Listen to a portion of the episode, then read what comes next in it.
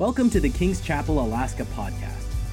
From wherever you are listening, we are so excited that you tuned in today. Let's prepare our hearts to hear from God's word. Acts chapter 9.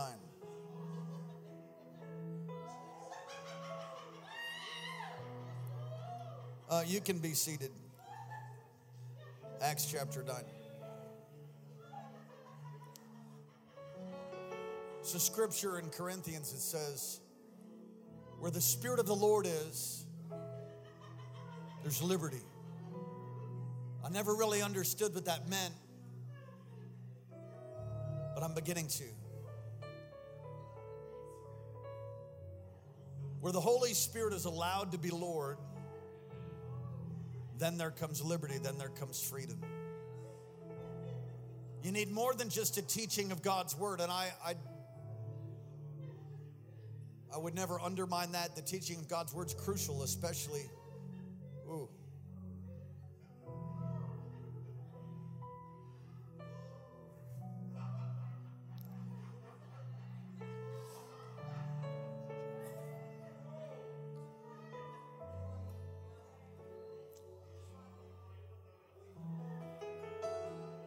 Anointed teaching can break open a region. Then there's teaching without the unction of the Spirit of God, without the anointing, the, the, the enablement, the, the breath of God on it. It's true, certainly, that God sends forth His word and it doesn't return void, no matter how unanointed we might be. But where there's the anointing, the yoke breaks, the burden lifts. But it's not just teaching that you need. If all you do have has the word, then you you will dry up. Then again, if all you do is have the Spirit, you will blow up. Some of you know some people like that. They blew up. And so insane. Attributing to something going on in this front row. I ain't even gonna look over here. It's, it's uh, scary over there. You need the word to grow up and the spirit. You need both. If you just have the word, you'll dry up. If you just have the spirit, you'll blow up. You need both to grow up. You need both. You need both the spirit and and the word.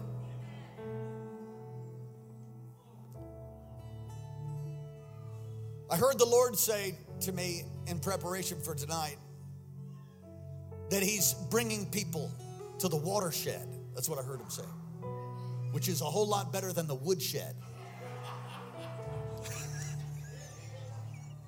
you all remember the woodshed, don't you? You know what the woodshed is? Does anybody know what the watershed is? I'd ask Siri, but I found that she can be a false prophet many times. Have to go look it up, but to give you the Wikipedia definition, but I'll summarize and give my own definition. Watershed is two different meanings. One has to do with a body of water coming, a confluence of rivers and water coming, meeting us to watershed place. But in application, what I felt like the Lord spoke to me tonight, about tonight, and not just about tonight, about the whole week, about where we're at in the season of God, that He's He's bringing people to the watershed, to a watershed, a watershed moment. We've heard that from Dr. Morocco. There's moments that come that transform your life forever. They change literally the entire landscape is changed. And what I'm talking about, I'm talking about a spiritual watershed moment where God comes upon his people and his people hunger and yearn for him. And there's this confluence, there's this violence in the most holiest of ways that brings a complete transformation, like a flash flood would come, a watershed. You ever heard that? Who? That was a watershed moment for me. I've had many watershed moments. Some are stick out in my mind more than others. The United States has had many watershed moments. World War II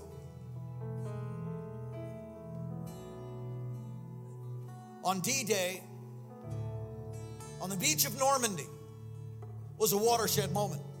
Had we not gotten that victory, that breakthrough, had we not won with the Allies in World War II, you would also be speaking German. You, you are aware of that.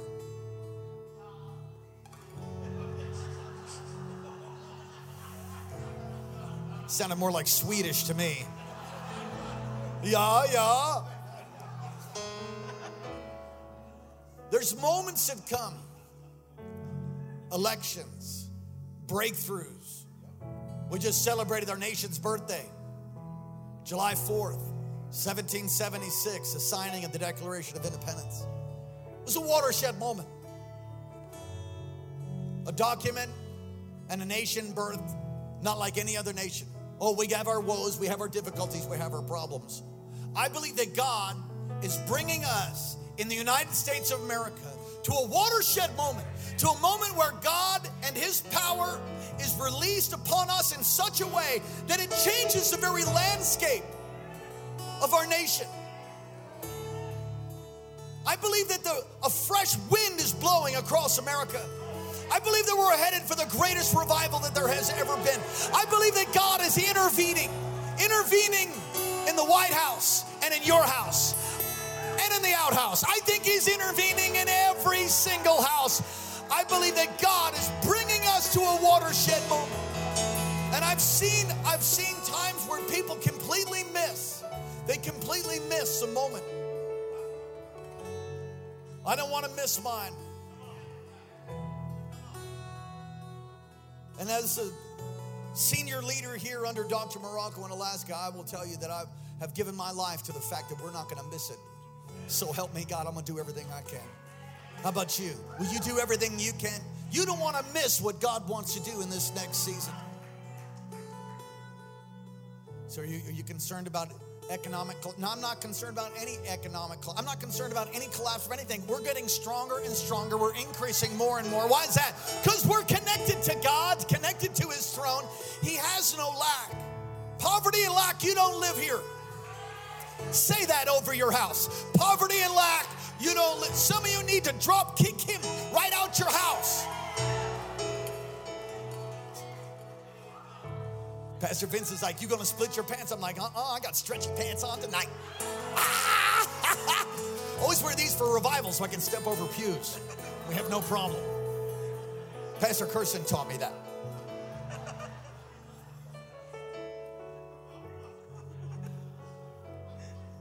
Come to the watershed, I've called it. Thank you, worship team. We're good.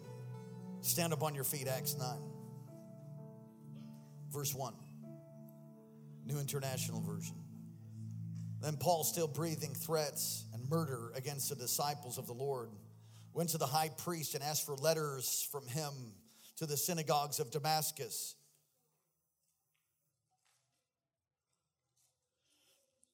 So that if he found any who were of the way, notice it's capitalized, it's the name of the, the first church they called the way, whether men or women, that he might bring them bound to Jerusalem. And as he journeyed, he came near Damascus, and suddenly a light shone around him from heaven. Then he fell to the ground, and he heard a voice saying to him, Saul, Saul, why are you persecuting me? And he said, Who are you, Lord? And the Lord said, I am Jesus, whom you're persecuting. It is hard for you to kick against the goads. So he, trembling and astonished, said, Lord, what do you want me to do? What a great prayer. And the Lord said to him, Arise and go to the city, and you'll be told what you must do. And the men who journeyed with him stood speechless, hearing a voice, but seeing no one. And Saul arose from the ground. And when his eyes were opened, he saw no one. They led him by the hand and brought him to, into Damascus, verse 9. He was there three days without sight, neither ate nor drank. I think I'll stop there. Father, move in power.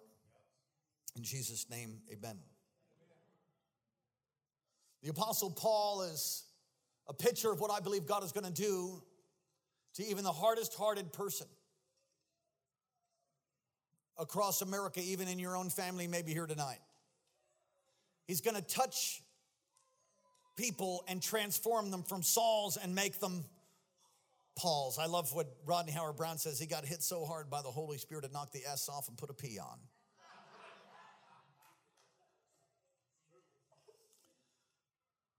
His life, understanding the Apostle Paul, his life, as it says in Philippians 3 and verse 4, circumcised on the eighth day of the people of Israel, the tribe of Benjamin, a Hebrew of Hebrews, as of the law, a Pharisee, as to zeal, a persecutor of the church, as to righteousness under the law, blameless. He hated the followers of Christ until that day where he had a watershed moment. What happened on the road to Damascus is he met the Lord. It wasn't just a psychological experience. Was a physical experience, was a spiritual experience. It certainly affected his, psych, his psyche, deeply affected him. When I was reading this text, I was reminded uh, of a, I think it's the last job I had before I went into full time ministry. I was painting, painter, and uh, I worked for a man uh, who founded a very large furniture company and was very, very wealthy. And he had three large estates on one property, and we would paint one and then move to the second one. And then we were done with the second one, move to the third. When we were done with the third, it was time to start at the first one again. And so I just worked there for him. He entrusted me in moving his Ming dynasty vases and, and articles of great value. And I remember what he said you can move something, one thing at a time. One thing, not two. Repeat after me one thing, not two. And so, literally, if it was just a box, you didn't pick up a box and a vase, you picked up the box. Then you would walk and you would move it and you'd put it down. Very detailed. He was a backslidden Baptist missionary. Now, I only know that, that he was backslidden because he cursed a lot and, and he drank, I'm pretty sure, and he didn't act like a Christian. But I come to understand that he was a missionary years ago and got wounded on the field, on the mission field. Not wounded like shot wounded, but spiritually wounded, which is sometimes worse. I won't ask you to raise your hand if you've been spiritually wounded. Got wounded by a leader and turned from serving God in full time ministry. So I heard the whole story later. I was leaving one day the job and there was a, a guy that was a general contractor who's over all of us and he had worked there for five years and i had been working there for two three houses same three houses remodeling repainting same three one two three start back at number one and as i'm leaving the contractor and the, the owner this man his name is ed they're talking and i'm leaving and so i i said Hey guys, we'll see you later. God bless you. He says, Oh, you're to go to church this weekend? They're always making fun of me, always making fun. I said, Yes, I can't wait. It's going to be amazing. And I, I did. I answered just like that because it was amazing. And he said, Oh, okay. Let me ask you a question. I said, Oh, all right.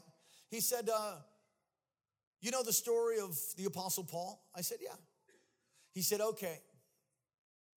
Tell me the story of the Apostle Paul. So I, I tell him the story of the Apostle Paul getting saved, which is this story. And I made an error.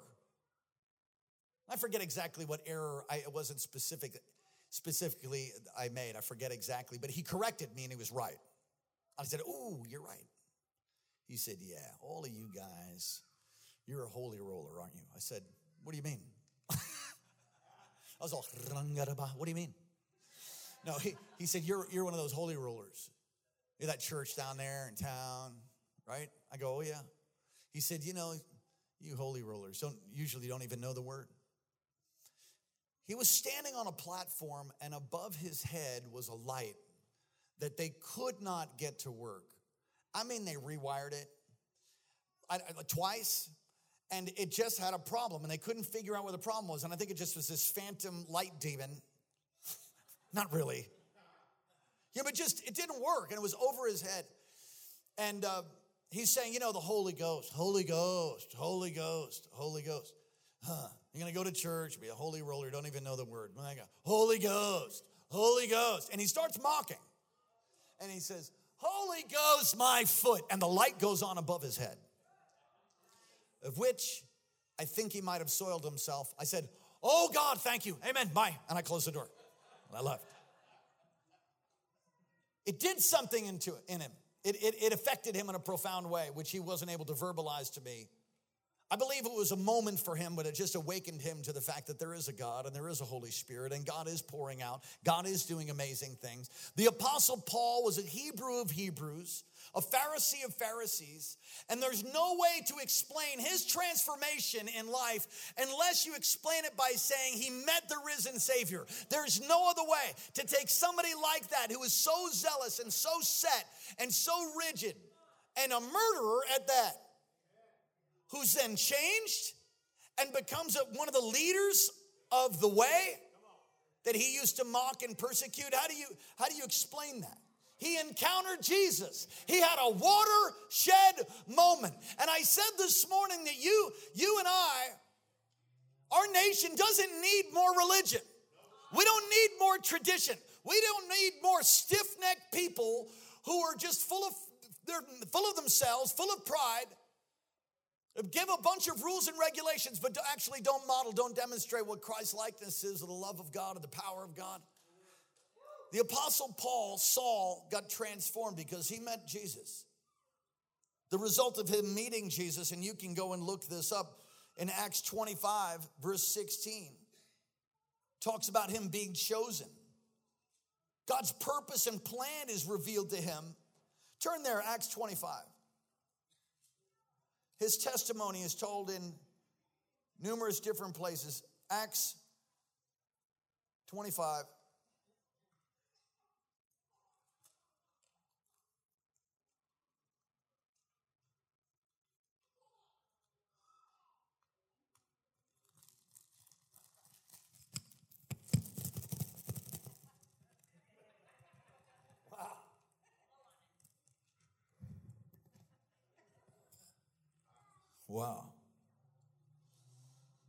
Verse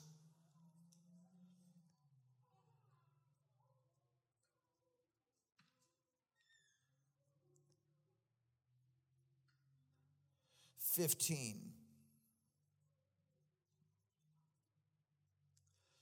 Uh, no, take it from verse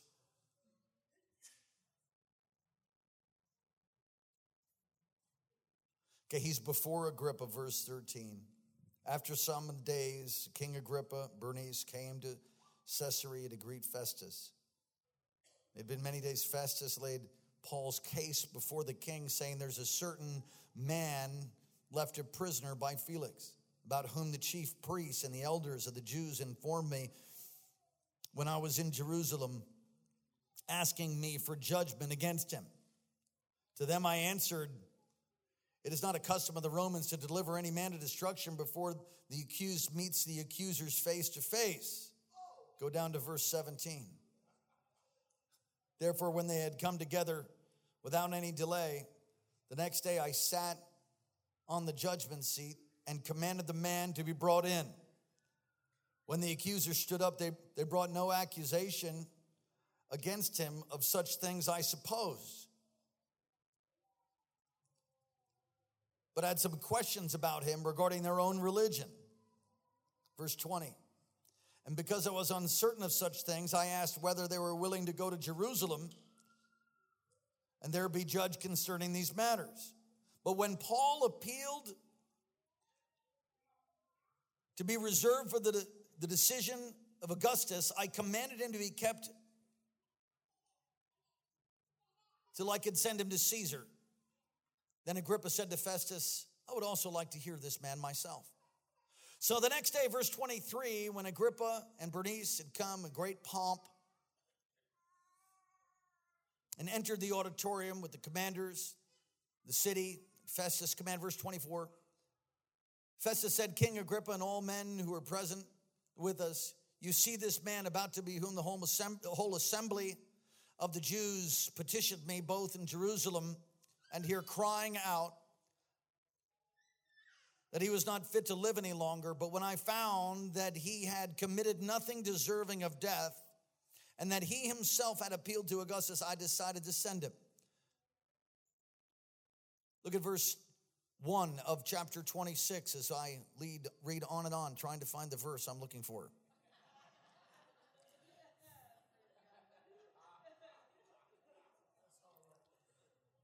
This is more Bible than some of you have read in a week. So it's good for you. Then Agrippa said to Paul, You're permitted to speak for yourself. So Paul stretched out his hand and answered for himself. I think myself happy, King Agrippa, because today I shall answer for myself before you concerning all the things which I am accused of the Jews by the Jews, especially because you are an expert in all the customs and questions which have to do with the Jews. Therefore, I beg you to hear me patiently. My manner of life from my youth, which was spent from the beginning among my own nation at Jerusalem, all the Jews know. And he goes on to detail his life and how he met the risen Savior. Look at verse 12. While thus occupied, I journeyed to Damascus. And that's the text we read in Acts 9. With the authority and commission of the chief priests. At midday, O king, along the road, I saw a light from heaven brighter than the sun, shining around me and all those who journeyed with me.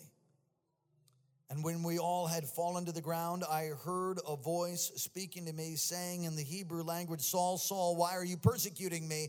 It is hard for you to kick against the goads. So I said, Who are you, Lord? He said, I am Jesus, whom you're persecuting.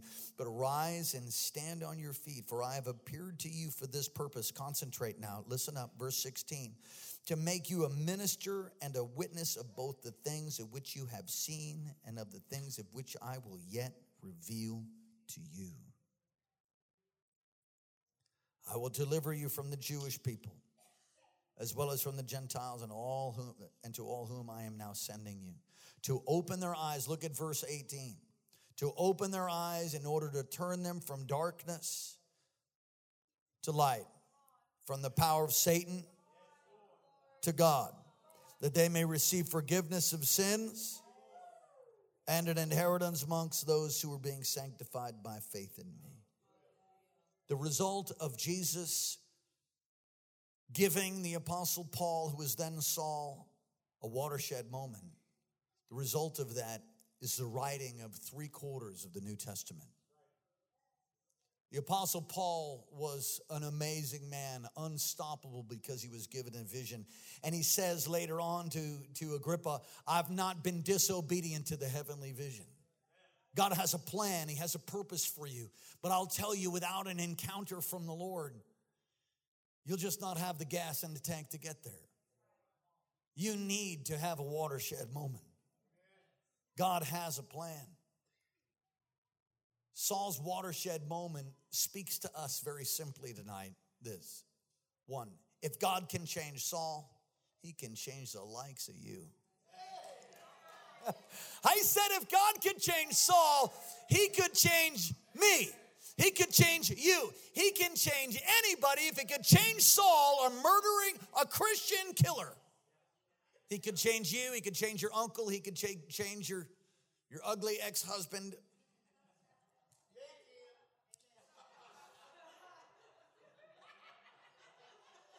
Tell that Swede to settle down on that front row. The second thing is that conversions are real experience. Without sharing my whole story, the only thing that can explain, the only thing that it can explain my life, the only thing that can explain the fact that I'm standing here right now is that I must have met God because my family, my father, my mother, professionals, all kinds of people helped me and spent untold thousands of dollars, hundreds of thousands of dollars to try to help me. Some of you don't know all that. I'm not going to tell it all to you tonight. You'll have to read it in my book, which one day I will write. The only thing you could explain my life by, the transformation my life is there must be a God because that guy was gone. My father was a lawyer for 51 years and a Catholic. And he would have clients come in who struggled with the things I struggled with and had similar challenges that I had. And he would witness even though he wasn't born again. And he would say, Listen, here's what you need to do. You need to do what my son did. They're like, What? You need to give your life to Jesus. They're like, What? What? Yeah, I know. I don't, I don't really understand it either. But if you give your life to Jesus, no, seriously, that's true story. That's true.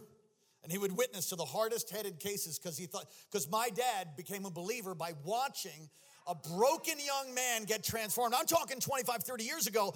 If God could change a soul, He could change you. He could change anybody. He can change anybody because conversion is real. God is real. No matter how ugly you might feel, no matter how shame filled and guilt ridden you might be, no matter what kind of bondage you came into this place, there's a living God who loves you and will set you free if you'll just call. Tonight could be a watershed moment for you.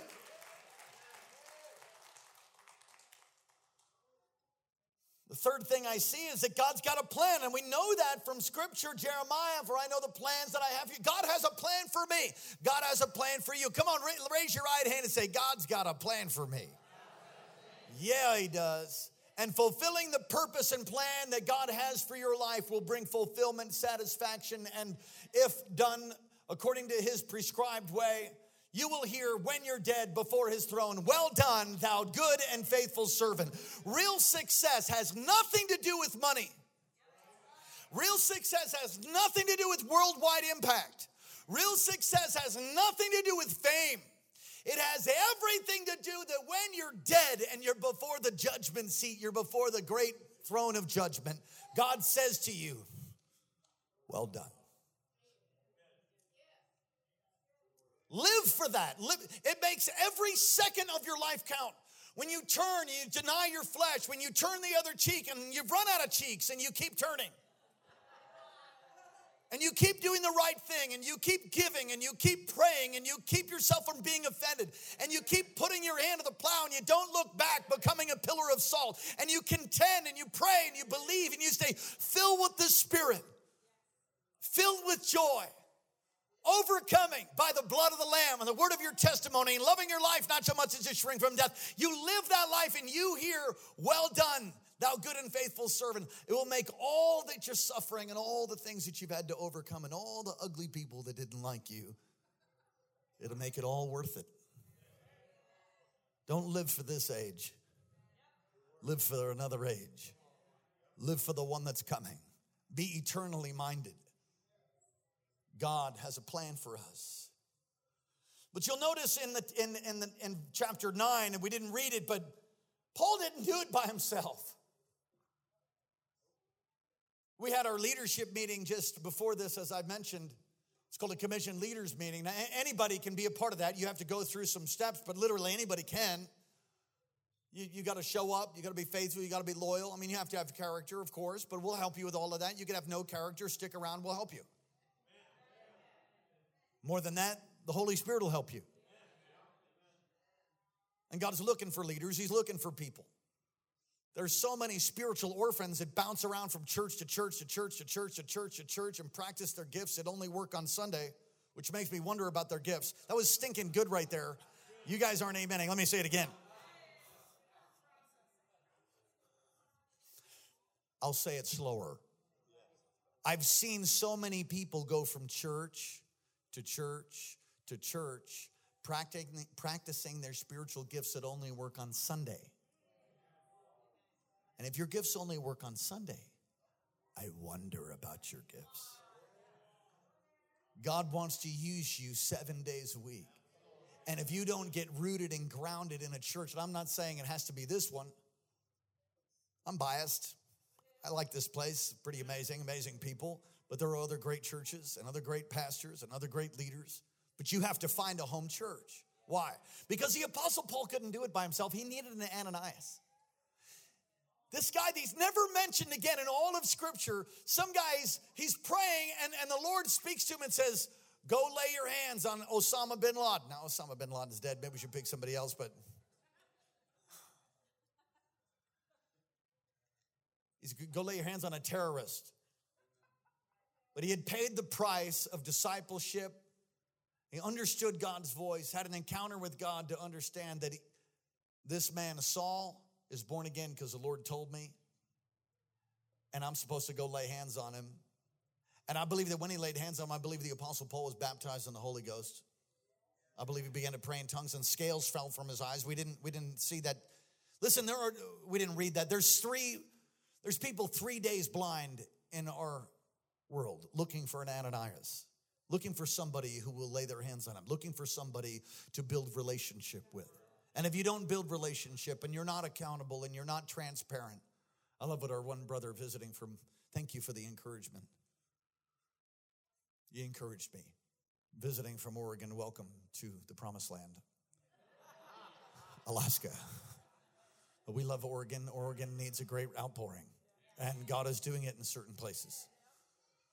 Portland needs the power of the Holy Ghost. God, intervene in Portland, intervene in Oregon, intervene, God, even tonight, in the name of Jesus. He said, he said to me, and I'll roughly quote you, he said, You were transparent, you were real. I like that. Don't stop that. You know, I don't know how to do anything else. And they tell you in seminary, which is many times a cemetery, you might get that on the way home for, for pastors and leaders. They tell you not to be too transparent. And I think you can be a little bit over the top. I push the envelope on that. But transparency. People need to know. Not, not just about me, about you. They need to know that you're real and you struggle with stuff and you're overcoming and, and you're more than a conqueror. And they need to see their people are watching you. All kinds of people are watching you.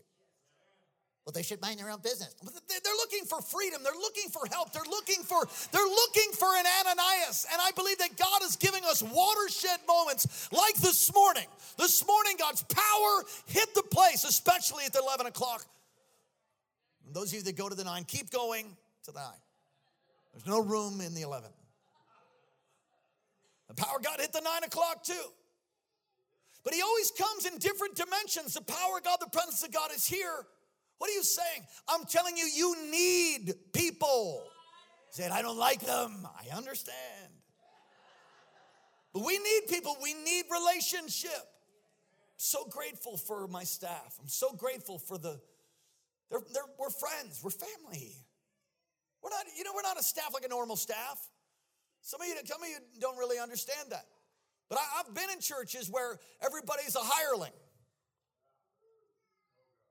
Do you understand what that is? There's hireling and there's shepherds. There's two different kinds of leaders. We don't hire hirelings. Somebody say, "Can I work for the church?" No. You know how you get work, you know how you get flowing in that? Serve. And don't worry about it. Love God, love people, serve. Be a part of it, be a part of a team, be a part of a life group. Do everything you can for the glory of God. And then if the Lord opens up a door that way, that then, then it'll open. But I'm so grateful because we're family. You need Ananias. Paul, Saul, Ananias, you need a Saul. We all need each other. We need relationships. Can you say amen? We need accountability.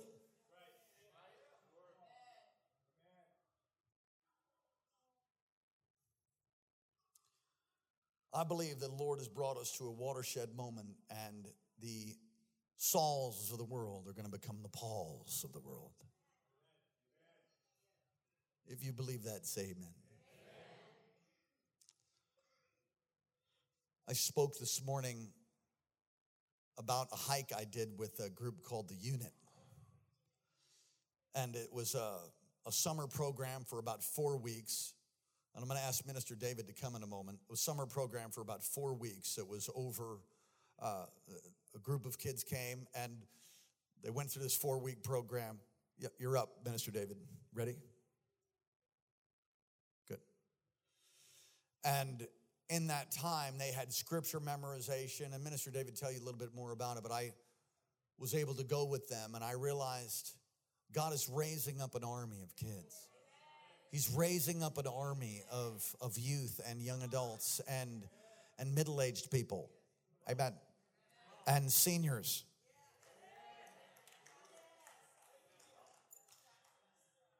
Because the world needs to have an encounter with Jesus.